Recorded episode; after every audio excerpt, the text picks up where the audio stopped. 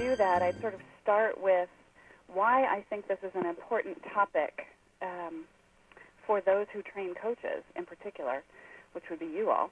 Um, and then we could go from there, and I'd love to just have it really be a give and take and dialogue. And I'll answer whatever questions you have. But um, just as a basic introduction, this book is not just about business development. It's really about the mindsets that trip us up on our way to successful business development. And it's a different look at business development because it's not just looking at having your marketing materials all pretty and it's not just looking at how do you network with the right people, but it's actually looking at three domains of activity that have to be going simultaneously. So it's activity in the domains of networking, marketing, and sales. And in the book, I talk about there being a sweet spot in the middle of where all three of those intersect, and that sweet spot is where you seal the deal. Now, why would this be important for you as coach trainers? And I think there's a number of reasons. Even if the people you're training do not go on to be their own independent consultants or independent coaches in their own business, even if they don't ever have to go do business development to grow their practice or to grow their business, chances are somewhere along the lines they're going to be coaching someone who is an entrepreneur or coaching someone who's starting a new business venture or maybe they're coaching someone in an organization who needs to sell his or her ideas or who who needs to influence others and the same 10 steps that are outlined in the book um, I've been using internally with my uh, coaching clients with the executives that I coach and I'm finding that the same 10 steps that we use outside to build business are also very useful internally to increase visibility and chart a career trajectory that really lets the individual be in charge of their career. Um, and I know that a trend that I'm seeing in in the world that you're probably seeing in your students is that there's a lot of retiring baby boomers who want to capitalize on their experience and start a career either as a coach or a consultant. So uh, my guess is that you're probably seeing a lot more um, older retiring executives coming in as as your students. Um, and so this is a the the concepts in Seal the Deal are really about how do you take everything that you know and tweak your mindsets in such a way so that you can really hit the ground running. Um, so that's I think that's about all I want to say as an introduction, and I want to answer your questions and see what you think would be the best use of our time in terms of dialogue today, and um, and really just go from there. Yes, Susie, this is Marilyn O'Hearn in Kansas City, and I'm wondering if you have an example of an exercise from the book that you could put us through a brief exercise so we just get kind of a taste or feel. Sure. I'd love to do that. The book is actually full of a lot of exercises and um, templates and worksheets and handouts. The reason that it's designed that way is because it um, a, the, one of the core premises that runs through the book not really a premise, it's more of a format, I guess, is that I I can I often conduct teleclasses with coaches or people who are new to coaching around business development, and the telecourses um, have been transcribed as part of this book. So the sort of how you walk through each of the ten steps is that you really get to see an actual teleclass of colleagues going through dealing with their fears and concerns and issues as they go through this whole thing. And one of the exercises that um, I could do a little bit with you guys is the concept of the 30 second commercial. And this is different from how you might have heard it talked about before. This is not memorize an elevator speech that only takes 30 seconds. The way I approach it is a modular approach. So because there are a lot of it really depends on your learning style and as we know everyone has different learning styles. But some people like to have a few key bullet points in their head and can, if you can capture mo- the modules that you want to incorporate in your 30 second introduction or your 30 second commercial, then you can build it for each particular audience as you go. And so one of the ways that we do that is I, I basically can, um, and I don't know, if, do you want to do, do are, is your request, Marilyn, that we actually do that now? So sort of walk through what the modules are and try it out? Do you want to do that? I would be up for that. I don't know what other people are looking for today. What do other What do other folks think? Would that be of value today? Sounds good. Yep, sounds yeah, good to me. yeah, it'd be nice to have a taste of your work like that. Okay, great. So let's do that then. So the 30 second commercial, and where, so the idea is that this is how you would introduce yourself in a variety of settings. Um, and it's a modular approach so that you can build on it as needed. And the idea is to stimulate conversation. The idea is not to memorize a speech and, and recite it by rote.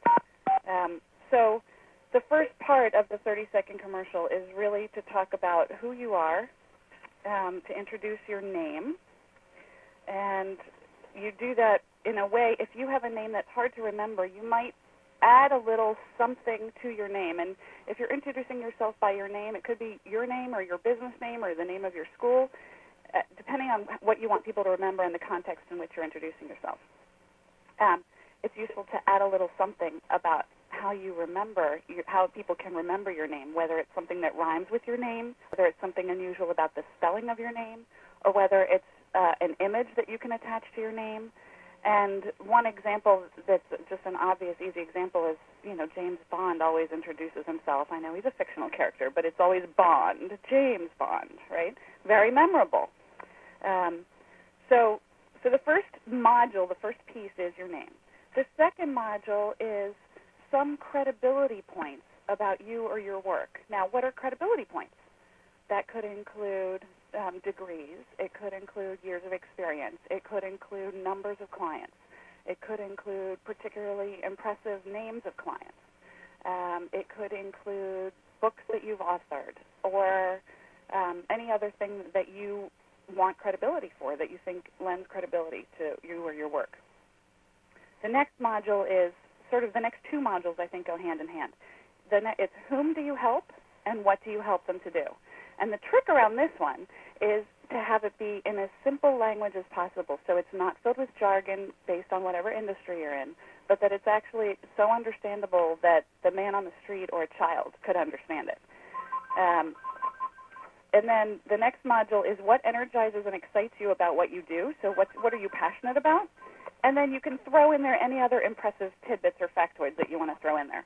But what I'd like to do is play with this a little bit and actually have somebody try it out. And I know you haven't had time to sit down and write out all your modules or think through all your modules, but let's try it out just live and playing with it so that you can start to um, see how to build this. Does someone Susie? want to? Yes. Susie, this is Peter Reding. Could you could you give us yours? Oh, sure. Oh, Peter. Yeah, I'd be happy to. I'm Susie Pomerantz. I'm an executive coach and leadership development uh, author, and I have worked with 115 organizations worldwide over the last 13 years. And I've recently authored a book called Seal the Deal. And I have my MCC, which is Master Certified Coach, for those who don't know that, um, and a master's degree in teaching. Um, and what I do is I help leaders and organizations to find clarity in chaos. Um, so that's that's my brief one. And what what you do is with your modules, you start you you say as much as you want of all your modules to stimulate conversation. If you're at a cocktail party, you might just say a few little tidbits in the beginning to get someone to say, "Oh, really? Well, what does that mean?" or "How do you do that?" I often like to, in a conversation, stop after the part about um, I help leaders and organizations find clarity in chaos because then people go, "Oh, what's that? How do you do that?" And then you're in a conversation, which is what you want. Beautiful, thank you. Yeah. So, who wants to play? I'll play. Okay, great. So, who are you? I am Peter Reding, and my company's name is Positively Brilliant. I am an MCC, Master Certified Coach. I have taught courses at Johns Hopkins University. I have been training people in a philosophy of learning for the last 12 years that is positively brilliant. and I work with anyone that is interested in creating environments where people thrive. That's at the organizational level, that's in public school systems, and that's one on one. I am, and I am passionate about learning and about bringing the joy of learning back to learning. But that's great. That's, Thank you. That was great. I love the I love your company name, by the way. And my only uh, suggestion and tweak for you in your introduction would be to start with your company name. I know it's a little bit counterintuitive, Uh-huh. but if you introduce yourself as I'm positively brilliant, and my name is Peter Reding, I think it's really it, it's very humorous and light, and I and I think it um, it's memorable. It's very memorable. Cool. Yeah, because then people will be hooked by the humor and lightness of you introducing yourself as your company name, and then they'll be ready to hear and remember your name. Okay.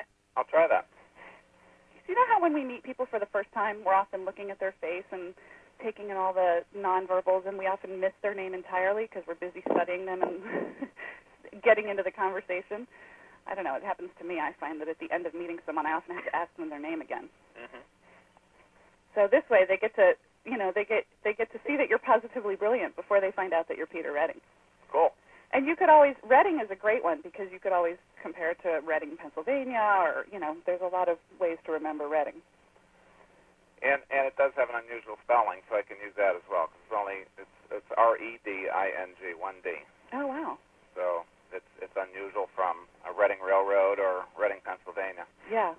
Yeah, I was thinking reading Reading since you have this passion about learning and the, the tie-in between reading and Reading. That's great. So I'd love to take a quick poll around the room and hear what was if there was one thing that stood out for you about Peter's introduction, what did you hear most? What's the one thing that stuck with you? Susie, Yes. uh, this is uh, Dave Work in Albany, New York. Hi. And, uh, hi. And when I heard uh, Peter say positively brilliant uh, and he taught classes, um, I didn't hear him say anything about. I, I did hear him say about training people, but uh, immediately I was curious. How are you going to make me positively brilliant? Ah, that's great. What else did people hear? What stuck with you? uh, this Carol from Newfield, uh, his passion when he talked about being passionate. Yes. Yeah, Marilyn, it was the tie-in between positively brilliant and learning. Yeah. I thought the Johns Hopkins reference gave quite a bit of credibility too. Absolutely. And also a point of geographic reference as well. Mm-hmm. And it's it's Linda. Hi, everybody. I didn't introduce myself before, but um, Hey, Linda. Hi. Uh, I liked um, the bringing joy back into learning. I liked that a lot. Yeah. Anyone else want to contribute what you heard in Peter's introduction? Is Adria? Well, the whole thing was pretty upbeat. Like what I liked about it is it flowed. It did flow. it really flowed. And you know he hasn't really rehearsed it because we just talked about what the modules were two seconds ago, right? The other thing I like is it made me more curious to want more. Yeah. Like it's it's fascinating. Okay, I want to hear about this. Yeah. And that's the key to a good introduction is that you want to, you make people want to know more. Uh, Susie, this is Dave again. But, you know, the words matched the energy. It wasn't contrived. Right. It was natural, and that's a key point that that's a key mindset that I talk about a lot in the book. That you want. It's not about tips and strategies and techniques. It's about nat- your natural style and bringing forth your natural energy and your natural style. So business development is only as good as, as like you're saying, Dave, that it is, it's only as good as that is a match for your natural energy and for who you are as a person. So with Peter's, Peter, that's the feedback that you just heard around the room is really great feedback for the key points that people heard the most. I would definitely keep in the positively brilliant, keep in the passion for learning and the joy about learning, and keep in the, the Johns Hopkins reference um, because that resonated with people and they heard it. Now, Peter, let me just check back in with you. I'd love to know do these does this modular approach feel like something that you could easily take with you into any setting in which you introduce yourself? I, yeah, absolutely. I believe it could. And it, I, like you said initially in setting it up, that it could be tailored to the audience. If it's if it's school teachers that I'm in front of, then it would be geared towards them. If it's business leaders or business trainers or executives, I could I could focus it to them, as well as if I'm in front of a parent group. Um, my work applies to all of those different areas, but it could be customized to that, which I like. And the funny thing about it too is that if you're someone who does a lot of public speaking where other people are introducing you, you start to be aware of how much more powerful your own 30 second introduction is than having other people introduce you. Um, so you start to actually say, no, no, I'll handle my own introduction. I prefer to do it that way. It's the kind of thing where you do it so often that you could do it in the middle of the night. If someone woke you up and said, who are you, Peter Reding? You could do, you know, I'm positively brilliant. That's who I am. I'm positively brilliant. All right. That's great. Okay, who else wants to try? Anyone else want to take a stab at introducing yourself?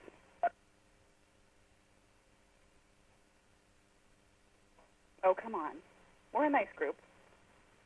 Well, sadly, I'd, I'd rather, you know, I, I think we've got that. I mean, and I'd Okay. like to hear what are some of the topics, like the chapters that are in this book? So you, you said it was modular. You've given us an example. And I, I'm really pleased because intuitively I didn't say a lot about you because I figured you could do it yourself. so you must have had that impact on me. But I would like to hear, like, what are the different things you talk about in your book? Okay, there are. Ten, it's broken down into ten steps, and the steps are the, woven throughout the steps are the essential mindsets. And the reason it focuses on mind steps is, like I said, it's not. I, I'm not interested in teaching tips, techniques, strategies, gimmicks. Um, I'm really looking at. I think if my key point when I'm talking to coaches, for example, is that the same skills that you use in coaching that make you a great coach are the same skills that you use in the business development process. That's if, if there's one thing that you take out of this call, that would be the one thing I'd want you to take. The same thing is true when I talk to attorneys about business development. The same skills that make them really great as attorneys are the same skills that they need to bring forth in their business development process. Um, so if you, as an as instructors and educators, the things that make you great and powerful educators are the things that you would bring forth in your own business development process. So that said, as a as a context, the steps are step one is demystifying selling and distinguishing networking, marketing, and sales. So we spend some time looking at what what is the difference between networking and marketing and sales. Um, I don't know if that would be useful to spend any time on in this call or not. But let me just run through the steps, and then you can come back to that if that would be useful. Um, the second step is the sales process and targeting prospects and branding. The third step is calling prospects and setting up the first meeting. The, step, the fourth step is handling gatekeepers and objections. The fifth step is the client meeting as a chess match. The sixth step is following up and tracking. The seventh step is proposals, pricing, and contracting. The eighth step is networking. The ninth step is lessons learned meetings and expanding the sale while serving the client. And the last step is building business and the art of referrals. And then there's a chapter about integrating it all, and then there's a chapter about final thoughts and next steps. Could you go through those steps one more time?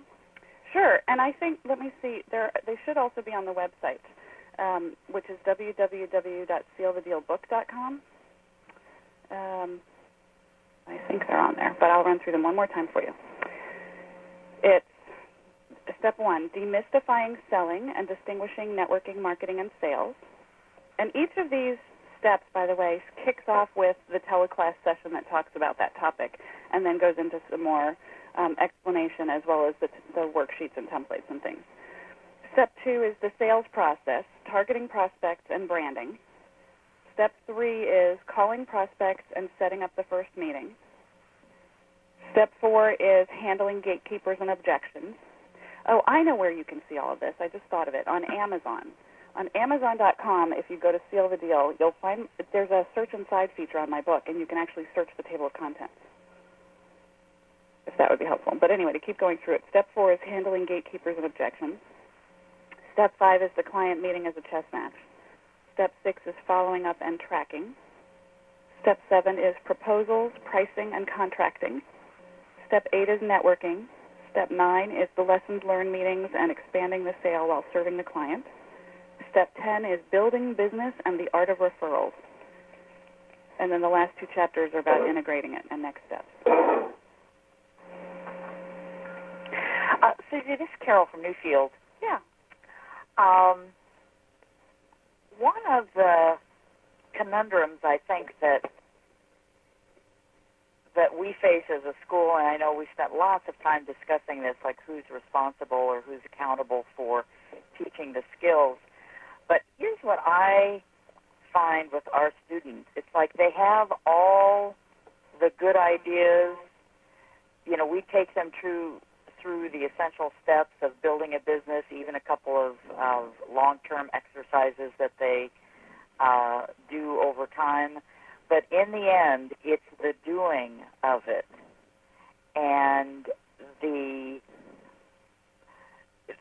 the res- I guess it's the resistance to doing it, or I thought there would be people with checks and credit cards waiting for me. Mm-hmm. You know, I don't I don't like networking, marketing, and Mhm. selling. That's Right. kind of like the bottom line. Yep.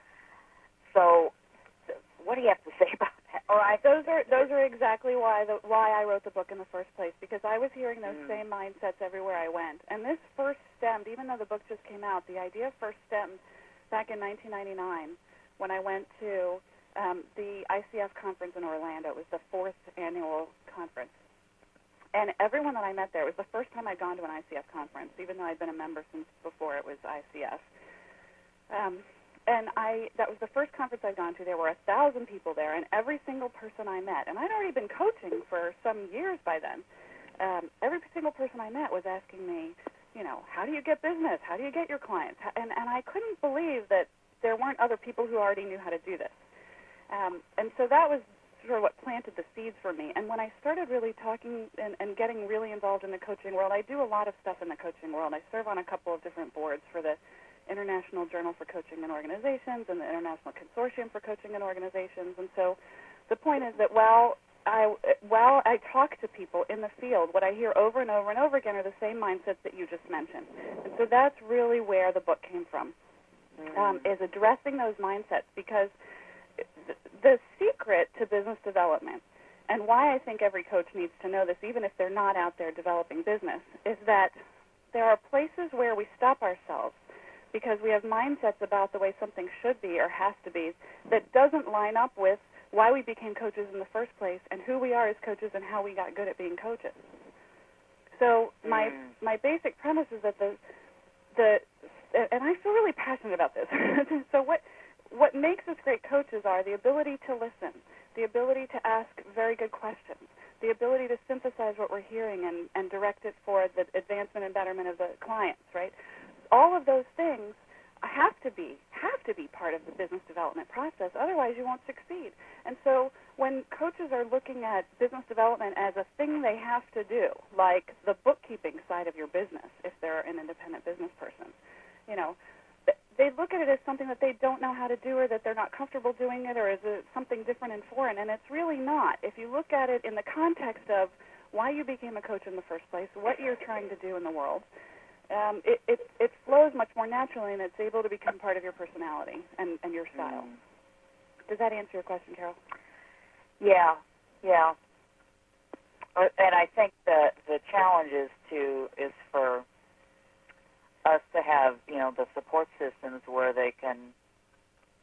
Uh, you may recognize the mindset that is the the breakdown for you, mm-hmm. but getting past it is another story. That's exactly right.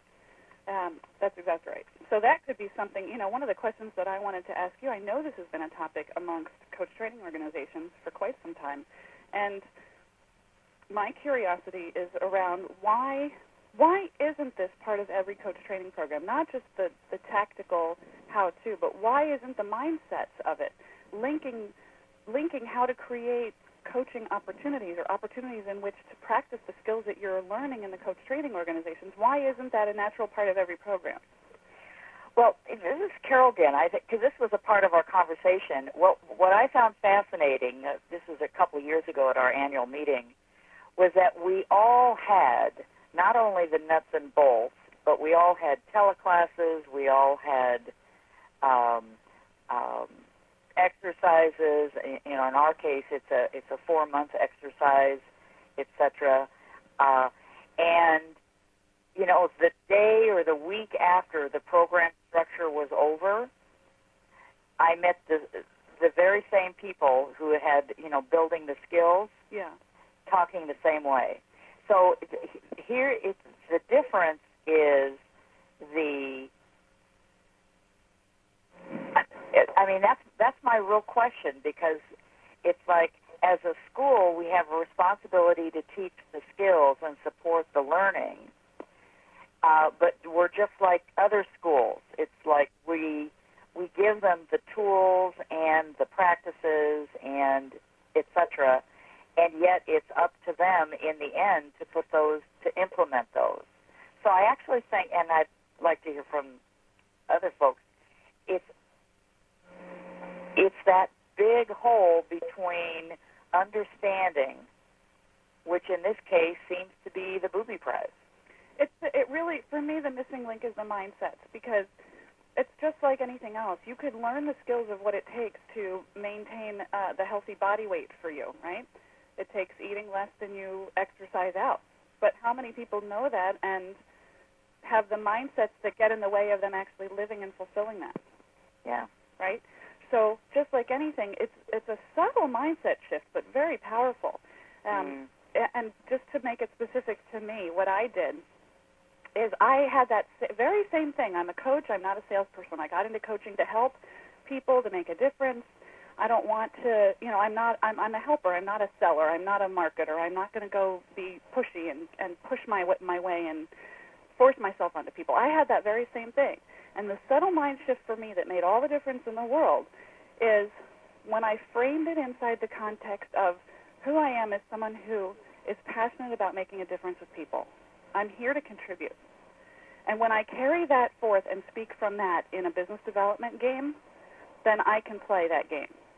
If I'm coming from shoulds or have tos or this is not why I'm a coach or business should just find me or whatever the mindsets are that people come into it with, then I'm not I'm not being my full self in that process and it's not effective. Where it's effective is in in that alignment place where we align our mindsets with our actions. Uh, Susie, it's Linda. Hey, I'm wondering to what extent do we who run the coaching uh, schools, to what extent do, have we made that shift? Because that, you know, I'm just, I don't know. I'm asking. I know I kind of have that same sense of, you know, ooh, sales, ooh. yeah. and so, um, uh, I'm, if we're asking why the why the connection isn't being made with the students, I'm wondering if we're uh, kind of unconsciously um, not, um, you know, walking our talk. Well, I'd love to hear what other folks have to say about that. Well, it's Adria, and actually, I have something to say about it. Um, I think what I'm hearing you say, you've got a book with mindset woven through about ten chapters, and I think that what we we do sometimes is we expect that in two days we're going to help people really shift that, and so you know it's about integration to me, like integrating that all all through what we're teaching them. Like as in terms of training for coaching, I think we train mindset. I think we over time shift people in the, in whatever program they're in so they come out the other end in a different place. Yeah, you'd have to. Yeah, I'm not so sure we do that with um, marketing and sales. Mm. We see that as something separate. And I don't either. I mean, I'm with you, although I haven't written the book. I totally agree with you that it's about mindset and it happens over time. It has to be integrated. I think many of us still ask people to do an elevator speech. I've helped coaches do that, and I, I my sort of cringe every time because I, I feel what you said that it isn't who they truly are, and it isn't what they're totally excited about. So, I think if we're going to put it in, we it has to be part of what we're doing all the time, like showing up as a coach. One of the things I've always wanted to write about and haven't got around to is who is a coach in the world, and I think what you're saying to me is part of who is a coach in the world. Absolutely. This is Marilyn this is Young, and I'm sorry, Bill. Go ahead. Uh, just a brief uh, comment. I'm really interested in your analogy about the client meeting a chess match, Uh-huh. and I think that's a, a good image. And yet, in a game of chess, it's a kind of zero sum. One person wins, the other loses. And here, ideally, it's a win-win for the coach and the client once there's a relationship created. Correct. That's correct. And um, the analogy of, of the chess match is more about how the how you play chess and win at chess is two things. One, remembering it's a game and not taking it too seriously, and two, thinking a couple moves ahead of the other person that you're talking to. And Right. that is what happens in the client meeting when you're looking at selling coaching services. And I see time and time again folks who are trying to sell coaching services getting into a client meeting and thinking that all they're going to do is give a free sample of coaching and then someone's going to want to buy it at the end. That's not the client meeting. That's a free demo. And people have that collapsed as um, as a business development action, and it's not. Well, it's a very good distinction, just the layered and sort of thinking steps down the process. And that it's a game. You know, we don't hold it as a game. As coaches, we have lots of significance and seriousness around sales and business development. Lots of have tos, lots of stress. It's a game. Susie, yeah. This is Peter again, and I, I, I just I want to um, really acknowledge you for bringing this concept of mindset, which I think is huge. And so um, it, it all starts there. And if it's not there, then the tools and techniques are going to be misused, frankly. Right. So there's there's three other elements that I'd like to ask you about that that from our experience in working with with students over the last 10 years has showed that there's there's three mindsets that the student needs to have in order to go into successful business development. One is there's a basic confidence in being able to deliver the, the, the skills of coaching, the process of coaching. Yep. Number two is um, for them to determine who they most want to serve. Mm-hmm.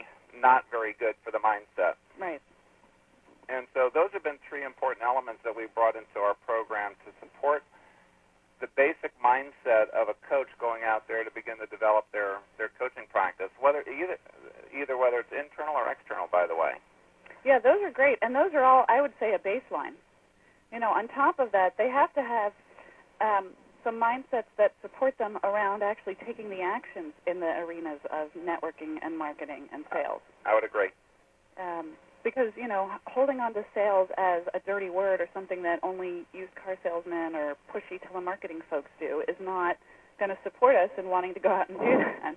Right. Yeah. Um, this is Diana Haskins. I'm with the Parent of Coach Academy. Hi. Greetings. I popped in a little late. Um, I'd like to weigh in and um, thank you, Peter, for those thoughts. I wrote them down. Can I use them? Sure. okay. Um, uh, I've also found that in the um, altering of the mindset, uh, true to the coaching fashion, it is possible, and I'm interested in some feedback on this, not only to create a mindset that creates new behaviors, but to create new behaviors that then create a mindset. So one of the things I do is um, specifically, Carol, uh, Susie, you mentioned um, uh, accounting. So if you say you need to do bookkeeping, or bookkeeping is something that's part of your repertoire of being a business person, successful in the world, they may not have ever turned on the computer and opened Excel. How can you do projections if you can't do Excel? So one of the things I do to help ease that mindset is teach them the skill of Excel or QuickBooks or Quicken. And it's through the practicing of the new skill and the behavior that then we can work towards the mindset. And I find that to be not all the time successful. You still run into people who say, I can't do accounting. Um, and I just say, learn it. Anything can be learned, and that's what we as coaches are required to model. We require to know Excel. We require to do uh, uh, rudimentary bookkeeping skills in order to encourage others. I appreciate the uh, the sense that if we're telling our students to do something and we haven't done it, uh, shame on us. So um, that's just a read-in that I have found something that that helps ease the uh, the troubled waters of uh, I don't do business, I don't do marketing. Well, um, great. Let's go on Vistaprint and make a business card. Let's go on. Uh, let's learn Excel. You can download it off the internet. Well, that's my read-in.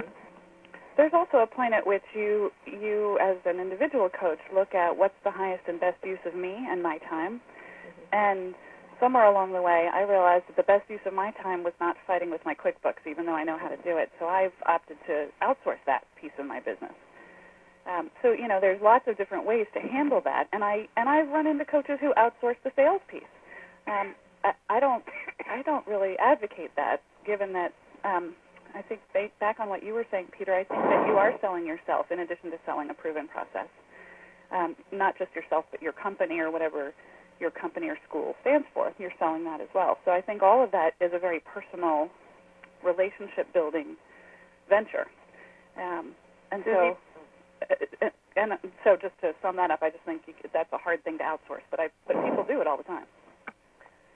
Susie, this is Janet from the Academy, and I, I, I want to say to everyone I'm appreciating the conversation immensely because I think you're going to the heart of where the the gate is on growing coaching.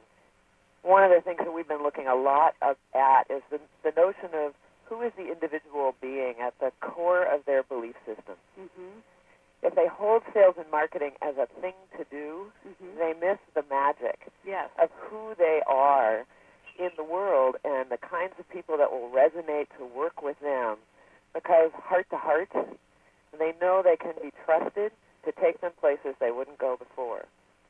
And that the learning of a new belief system that they are magical and magnificent exactly as they are, and they are adding on top of that a skill set of coaching, makes the enrollment process with clients almost a non-event. It's like, wow, all I have to be is show up and being me. But yeah. at the at the center of that is a learning environment that really brings people to the beliefs they have that limit them in order to adopt the beliefs that open them.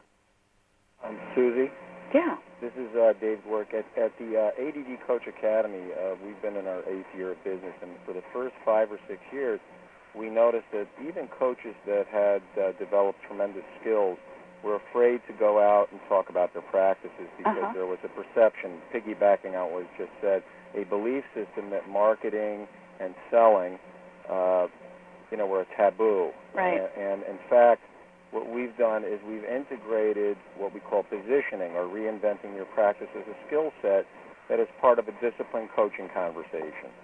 And that in practicing that coaching conversation, we actually create role scenarios where we create these situations, go out and go to a party, go to a business uh, setting, and have a disciplined coaching conversation, but know how you're positioning and what the perception of your particular practice is. Well, that's exactly that. You that's you've just restated the exact premise of the book. It's about having a coaching conversation with the distinct purpose of um, making people aware of your service and your product. That's exactly it. This is Marilyn Young, and, and I joined a little late, and I apologize for that. Hi, but, Marilyn. Um, hi. Um, Linda, when she asked the question and, and made the statement, really, that have we made the shift as educators um, for coaching? And I'm wondering, um, I come back with a question, how do we make that shift? And I know that it begins with us, and I think it's, uh, I can't remember the statistics in your book, Susie, but of the number of people who actually are making a good living at coaching. And I'm wondering, what comes up for me is, is this a good topic maybe for our May conference where we can together consider how do we make that shift? Do we even want to make that shift? I mean, I, I suppose that that's a question also um, to be asked, and uh, and um, but I'm wondering if this whole uh, topic is one that we might consider for our May conference. Hi, Bill. Good idea. Yeah, I, Good I'm on for that. Yeah, it seems like it's time. You know, it it it uh, maybe wasn't time before, and maybe that's why uh, not a lot of this is built into our programs. But I love what um, uh, Peter said about really what we we're cheating our clients and we're cheating the world out of a proven process for moving forward and for making a difference. And if we can find a way to really make that shift in our in our own program, so that our students go out with that sense, as opposed to thinking that they're they have this wonderful uh, skill set and these, this wonderful heart that they're taking out into the world. But you know what? If nobody knows about it, it's not making a difference at all. It's yeah, it's just like an artist. You know, an artist who paints beautiful pictures but just lines the walls of her home with them and expects to be discovered. You know that that, that Good doesn't point. work very well. You know, and and I think you raise an excellent point, Marilyn, because it, it's really as simple. It boils down to as simple as what's in our way of speaking about what we're passionate about in the world in such a way that people want to come pay us to do what we're passionate about doing. Right, and I think for us at the conference in May to have a, an opportunity to really explore with each other how would we do that. And It's Linda. I I think that's a great idea, Marilyn, and and I think we should focus on making that mind shift for us personally, and then expecting that that will then uh, that that will then uh, you know ripple through our organization. Yep.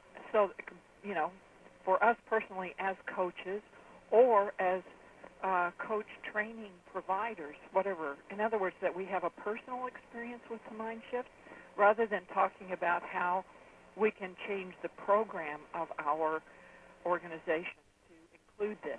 You see, Lo- see the lots of opportunities for rich conversation, I think, Linda. I just think it would be a fabulous topic.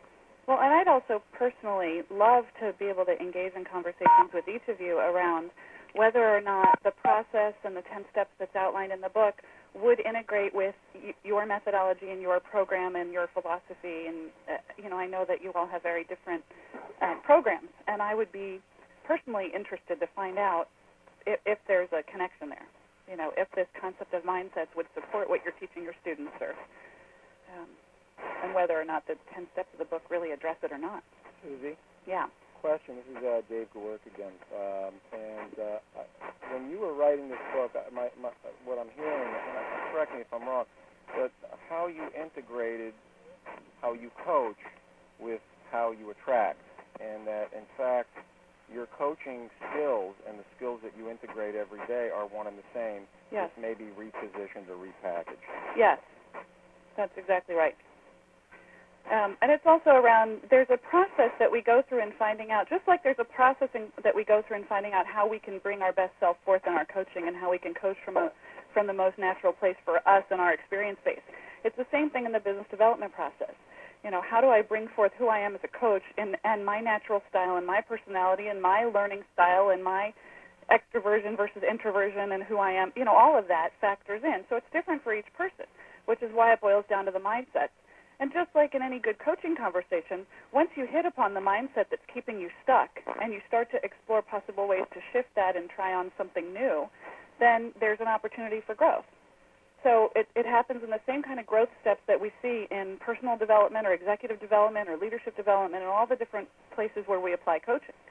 It's, it translates, it maps on exactly onto the business development process. So along those lines, uh, Susie, would be safe to say that what you're talking about is integrating a coaching skill set in a different way into current programs. Yeah. That makes sense to me. Susie, do you have a set of competencies? Because um, when I when I think about transferring the the coaching skills, I immediately go back to the 11 core coaching competencies that we have and the 69 sub competencies underneath all of those. And it, it makes intuitive sense when you say it's the same skill set that we want to have our coaches apply or for us to apply, as Linda has shared, in, in our own work. Um, but I was just wondering if you'd articulated that through the the perspective of here's sales, marketing, business development, networking, and here are all those various skills in terms of how they apply. No, I didn't do that. Okay. But I could. I'm so confident that it does. That's I haven't. It's a great idea. I haven't looked at that. yeah. That's your next book. My next book. Actually, no. My next book is how to, is is seal the deal inside because I've been for the past year I've been doing so much of this work with my internal clients, my executives, um, and how it applies not just to those who want to sell services, but it applies to managing your career internally in an organization. So that's that's the next version of it. But I think that makes perfect sense. I think it would be certainly very easy to go through the competencies and map it um, map it on. That would be a great way to organize it in your training too. Could be. Yeah. Uh, yeah, to weave a business development element into everything that you do in your training, that would be great. yeah, that it's Adria. That's what I was thinking about when I said have it, you know, as a process all the way through. Yeah. Holy cow. Boy, what it I mean, I'm just I'm just sitting here and thinking about the impact that that would have on um I mean, that's a quantum leap in coach training is what that is. If it just becomes um ingrained in the conver- in the coaching conversation, if it's not a separate thing that you have to do. But we have to do it in the way that you're saying it. That'd be the key. Yeah. Well, there's, there's, it also occurs to me, this Peter again, that one of the conversations that we've had internally within ACTO has been um, off and on over the last several years of, of having the expectations of students coming into our programs not not think that you know they're going to spend three months with us in the first few courses and then go out and make a hundred thousand dollars in coaching. Right.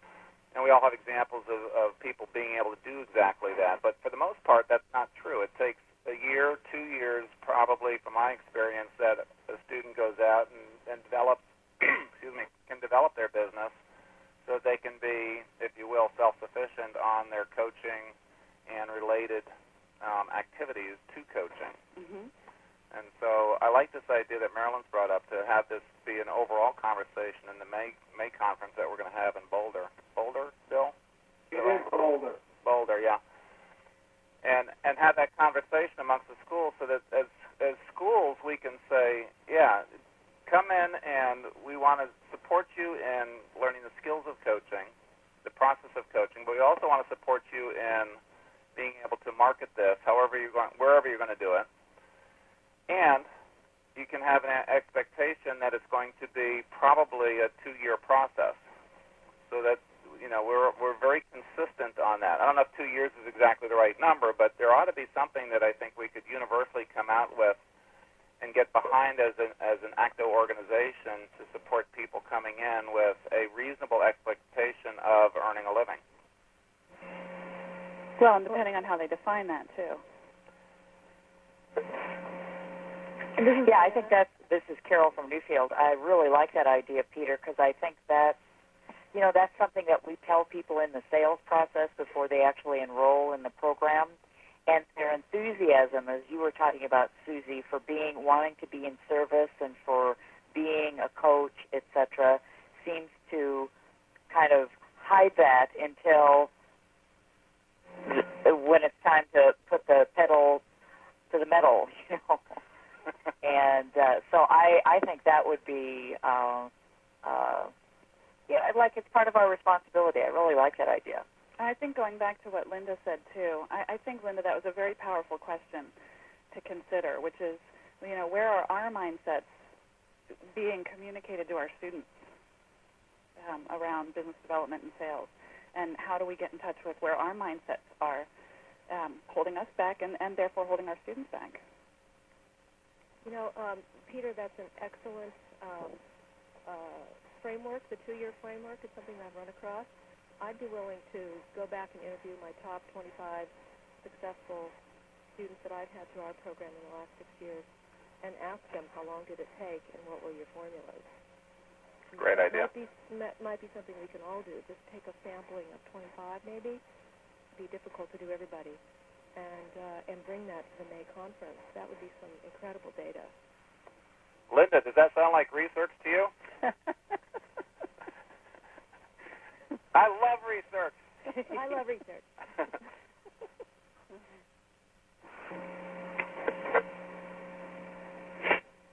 well, and I have any other questions for Susie?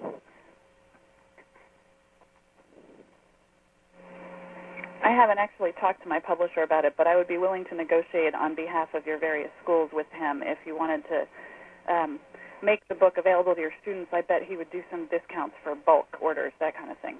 Mm. And I'm not promising that on his behalf, but I'm willing to negotiate that for on your behalf.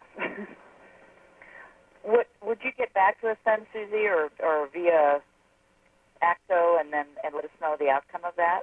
Yeah, well, if there's interest, yeah, I, I don't want to open that conversation with him if there isn't sufficient interest for that, because I don't want him to get his hopes up for some mass quantity of sales that wouldn't then materialize. Yeah. I, I personally would require it for every student. I'm in. Good job, Susie. Thank you. Uh, Susie, I have to go. This is Dave Giwerc. I just want to thank you for expanding my awareness and giving me a lot of food for thought. Oh, great. My pleasure. Thanks. Susie, Adria. You've got a few minutes left, uh, like about four. Is there anything else you want to say to us on this topic? Uh, then I would love to. I would love to um, be in this dialogue with you ongoingly. So I invite you all to contact me. My email is Susie at innovativeleader.com, and my phone number is three zero one six zero one one five two five. And I would love to just be in dialogue about what you're doing around business development training in your organizations and what you where you'd like it to go, and if there's anything that I can do to support that, or um, you know, just stay. It's it's a dialogue that I enjoy being in. So I'm just um, I would love to open that up to you guys because I think you guys are the ones who are influencing all the future coaches. So Thank to me, you. that's important. Yeah. Okay, then. Has anybody got anything else they want to say in the next couple of minutes? I just want to thank you guys for um, having me here. It was this was delightful, and I want to acknowledge Marilyn Young for connecting me up with um, this group, and for Adria and Linda for making this call happen with me. So I'm just I'm. It's been wonderful to be on this call with you all. Thanks, Susie. Thank you. And Thank before you very go, much, Susie. Thanks. Before you go, people, the next call will be January 15th. So we're moving it ahead a week because of um, the the holiday season. And Bill Lindbergh will be chairing that call, and it will be a town meeting planning call for next year for ACTO. So I hope you'll all be there. And then I think we have Marilyn on February. Yeah, Marilyn O'Hearn. Yep. And uh, so that's it. So have a happy holiday, everybody. Thanks for joining the call. And thank you so much, Susie. Thank you. Thanks for your passion, Susie. Take care. Bye, everybody. Bye. Bye.